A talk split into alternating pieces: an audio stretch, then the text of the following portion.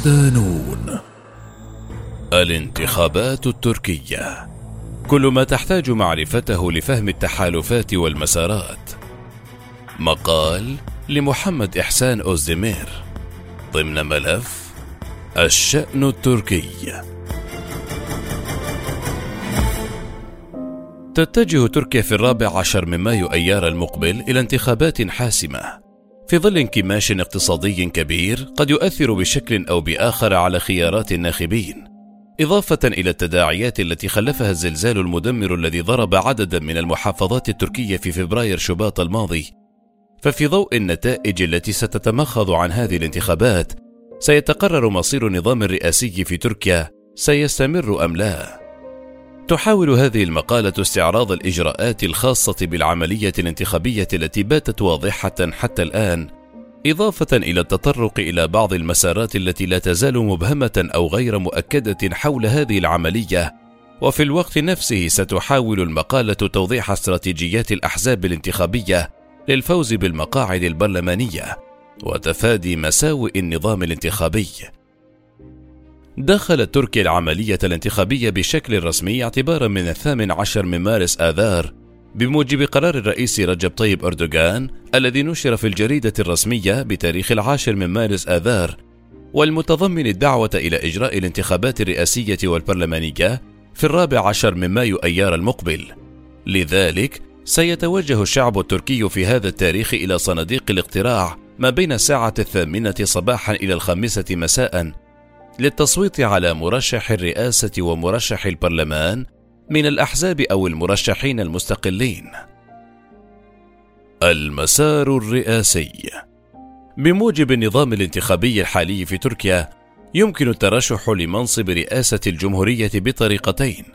الأولى أن تقوم الأحزاب الممثلة بالبرلمان بتسمية مرشحها لهذا المنصب، أما الطريقة الثانية فيمكن لأي شخص تتوافر فيه الشروط العامة للترشيح التقدم بطلب إلى المجلس الأعلى للانتخابات. ويشترط على هذا الشخص في هذه الحالة لكي يصبح مرشحا رئاسيا أن يقوم بجمع مئة ألف توقيع من الناخبين. ومع انتهاء المدة المحددة للترشح للانتخابات الرئاسية أصبح من الواضح أن أربعة مرشحين سيتنافسون على الانتخابات الرئاسية ما لم ينسحب مرشح أو أكثر لاحقا. وهؤلاء هم رجب طيب أردوغان مرشح تحالف الشعب. كمال كليجدار أوغلو مرشح تحالف الأمة. سنان أوغان مرشح تحالف آتا أو الأجداد. ومحرم إنجي الذي حصل على 114 ألف توقيع من الناخبين. ومن الواضح أن التنافس على منصب الرئاسة سيتم بشكل أساسي بين مرشحي تحالف الشعب وتحالف الأمة، ووفقا للقانون فإنه في حال عدم حصول أي من المرشحين على الأغلبية المطلقة المطلوبة للفوز في الجولة الأولى، أي أكثر من 50%، سيتم تنظيم الجولة الثانية بتاريخ الثامن والعشرين من مايو أيار 2023 بين المرشحين اللذين حصل على أكبر عدد من الأصوات في الجولة الأولى. وينتخب المرشح الذي يحصل على أغلبية الأصوات الصحيحة في الجولة الثانية رئيسا للجمهورية.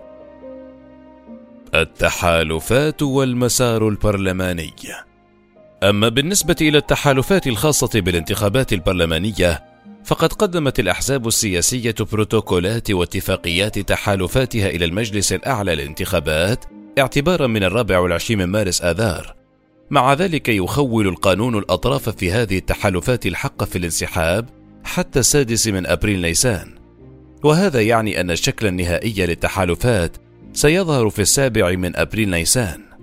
ومن خلال القراءة التحليلية للتحالفات التي تم تشكيلها حتى الآن والأحزاب المنضوية تحتها يمكن القول إن هذه التحالفات اتخذت شكلها النهائي ولن تطرأ تغييرات جوهرية عليها وهذه التحالفات هي تحالف الشعب الحاكم حاليا ويتألف من حزب العدالة والتنمية أي كي بارتي وحزب الحركة القومية MHP وحزب الاتحاد الكبير BBP وحزب الرفاه من جديد YRP أما بالنسبة إلى حزب الدعوة الحرة هودا بار ذي الخلفية الكردية الإسلامية فسيدعم المرشح الرئاسي لتحالف الشعب.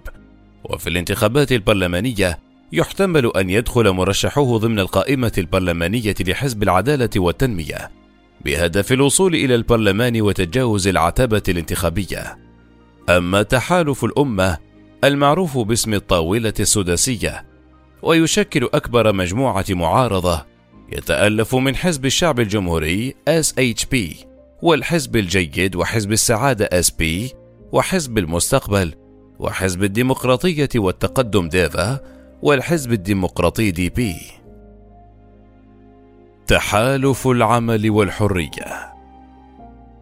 تحالف العمل والحرية الذي يضم حزب الشعوب الديمقراطي HDP وهو حاليا ثالث أكبر حزب في الجمعية الوطنية الكبرى لتركيا إضافة إلى أحزاب صغيرة جدا إذ أعلن تحالف العمل والحرية وبالتالي حزب الشعوب الديمقراطي أنهما لن يرشحا مرشحا رئاسيا وأعلن أنهما سيدعمان مرشح تحالف الأمة كمال كليجدار أوغلو تحالف آتا أو تحالف الأجداد الذي يتألف من أحزاب صغيرة من غير المرجح أن يكون لها تأثير واضح في خريطة النتائج الانتخابية. ما فائدة التحالفات الانتخابية؟ يتضمن التعديل الذي أدخل على قانون الانتخابات في الحادي والثلاثين من مارس آذار 2022 لوائح مهمة تتعلق بالانتخابات والتحالفات. فقد خفض قانون الانتخابات الجديد عتبة دخول الأحزاب إلى البرلمان التركي من عشرة بالمئة إلى سبعة بالمئة وبناء عليه تعتبر الأحزاب قد تجاوزت العتبة إذا تجاوز معدل التصويت الإجمالي للأحزاب في التحالف سبعة بالمئة يسمح هذا التعديل للأحزاب الصغيرة التي لم تتمكن من تجاوز العتبة الانتخابية بمفردها بتجاوز العتبة من خلال التحالف الذي انضمت إليه وبهذا المعنى يمكن القول إن هذه هي أكبر ميزة توفرها التحالفات الانتخابية للأحزاب الصغيرة بشكل خاص. وبخلاف ذلك، لا يقدم قانون الانتخابات الجديد أي فائدة لأحزاب التحالف في الانتخابات البرلمانية، ولتوضيح ذلك لابد أن نشير إلى أن قانون الانتخابات ما قبل التعديل الأخير كان ينظر إلى مجموع الأصوات ككل التي حصل عليها التحالف في إحدى المحافظات، وهذا له تأثير على المكاسب البرلمانية للحزب في تلك المحافظة. لكن بموجب القانون الجديد ستؤخذ الأصوات التي حصل عليها الحزب بدلا من مجموع أصوات التحالف في الاعتبار عند احتساب المقاعد البرلمانية المخصصة لتلك المحافظة.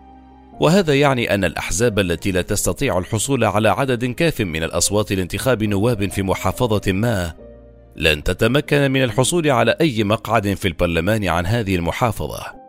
وهذا يعني أن بعض الأحزاب الصغيرة قد تتمكن من الدخول إلى البرلمان من الناحية النظرية بعد تجاوزها العتبة الانتخابية بفضل انخراطها في تحالف ما، لكن من الناحية العملية قد يكون لديها أي مقعد في البرلمان.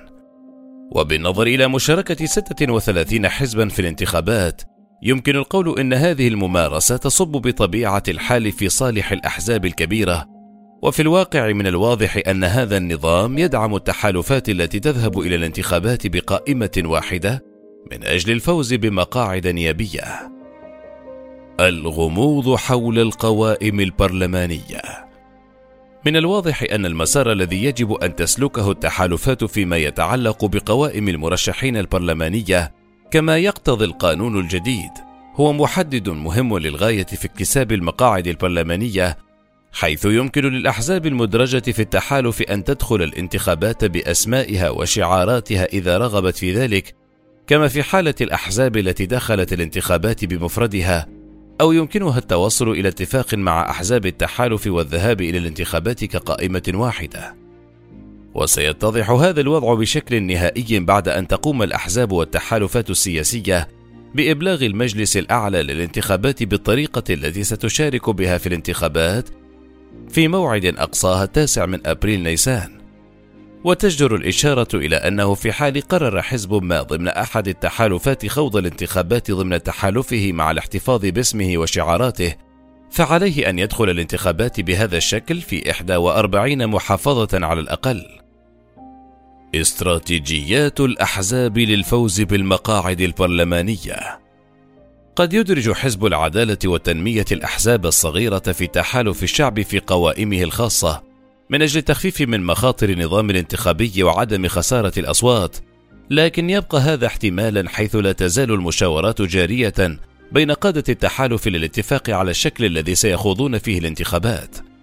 على الجانب الآخر، لا تزال النقاشات والمشاورات حول قوائم المرشحين النيابية لتحالف الأمة، حيث أعلن الحزب الجيد وحزب الديمقراطية والتقدم ديفا في وقت سابق أنهما سيخوضان الانتخابات بأسمائهما وشعاراتهما. ومع ذلك، في نظام الانتخابات الحالي، يبدو أن القلق من أن الأصوات التي قد تضيع في محافظة ما بعد الفشل في الوصول إلى مستوى كاف من الأصوات للحصول على مقعد في البرلمان، ما سيفيد الحزب الحاكم دفع تحالف الأمة إلى البحث عن طرق مختلفة. في هذا السياق، تتجه الأحزاب المحافظة الصغيرة في تحالف الأمة، وهي حزب السعادة وحزب المستقبل وحزب الديمقراطية والتقدم، إلى كسب المزيد من النواب من خلال الذهاب إلى الانتخابات بقائمة مشتركة وتجنب خسارة الأصوات. إلى جانب ذلك، يتم طرح آراء مفادها أن حزب الشعب الجمهوري والحزب الجيد يجب أن يدخل الانتخابات بقائمة مشتركة في المدن الكبرى للحصول على أكبر عدد من المقاعد البرلمانية، لكن لا تزال هناك عقبات أمام دخول الحزب الجيد وحزب الشعب الجمهوري بقائمة واحدة، ويعود السبب في ذلك إلى أن بعض قادة الحزب الجيد لم يتمكنوا بعد من تقبل ترشيح كمال كليجة دار أوغلو كمرشح مشترك للطاولة السداسية والحوار الجاري بين تحالف الأمة وحزب الشعوب الديمقراطي ما سيجعل من الصعب الوصول إلى رأي موحد بين الحزبين للدخول بقائمة مشتركة. هذا الخلاف بدأ بالفعل بالظهور إلى العلن حيث استقال النائب الحالي في البرلمان التركي عن محافظة إسطنبول يافوز أغيرالي أوغلو الذي شغل سابقا منصب نائب رئيسة الحزب الجيد وذلك احتجاجا على الحوار الذي أجراه حزب الشعب الجمهوري مع حزب الشعوب الديمقراطي ويعكس هذا حجم الخلافات بين الحزبين الرئيسيين داخل الطاولة السداسية. في الختام رغم أن الرأي العام يركز على انتخابات الرئاسة إلا أن الحصول على الأغلبية البرلمانية أمر حيوي أيضا للتحالفات ويبدو أنه من الممكن لتحالف الشعب تأمين الأغلبية البرلمانية في حال حصوله على 41% على الأقل من إجمالي أصوات الناخبين. من خلال القائمة المشتركة واستراتيجيات الانتخاب التي سيتبعها في هذه الحالة هناك صعوبات حول ما إذا كان تحالف الأمة سيدخل بقوائم مشتركة بطريقة مماثلة. وبناء عليه فإن مصير النظام الرئاسي الحالي فيما إذا كان سيستمر أم لا سيتحدد بمعرفة التحالف الذي يفوز بالأغلبية البرلمانية.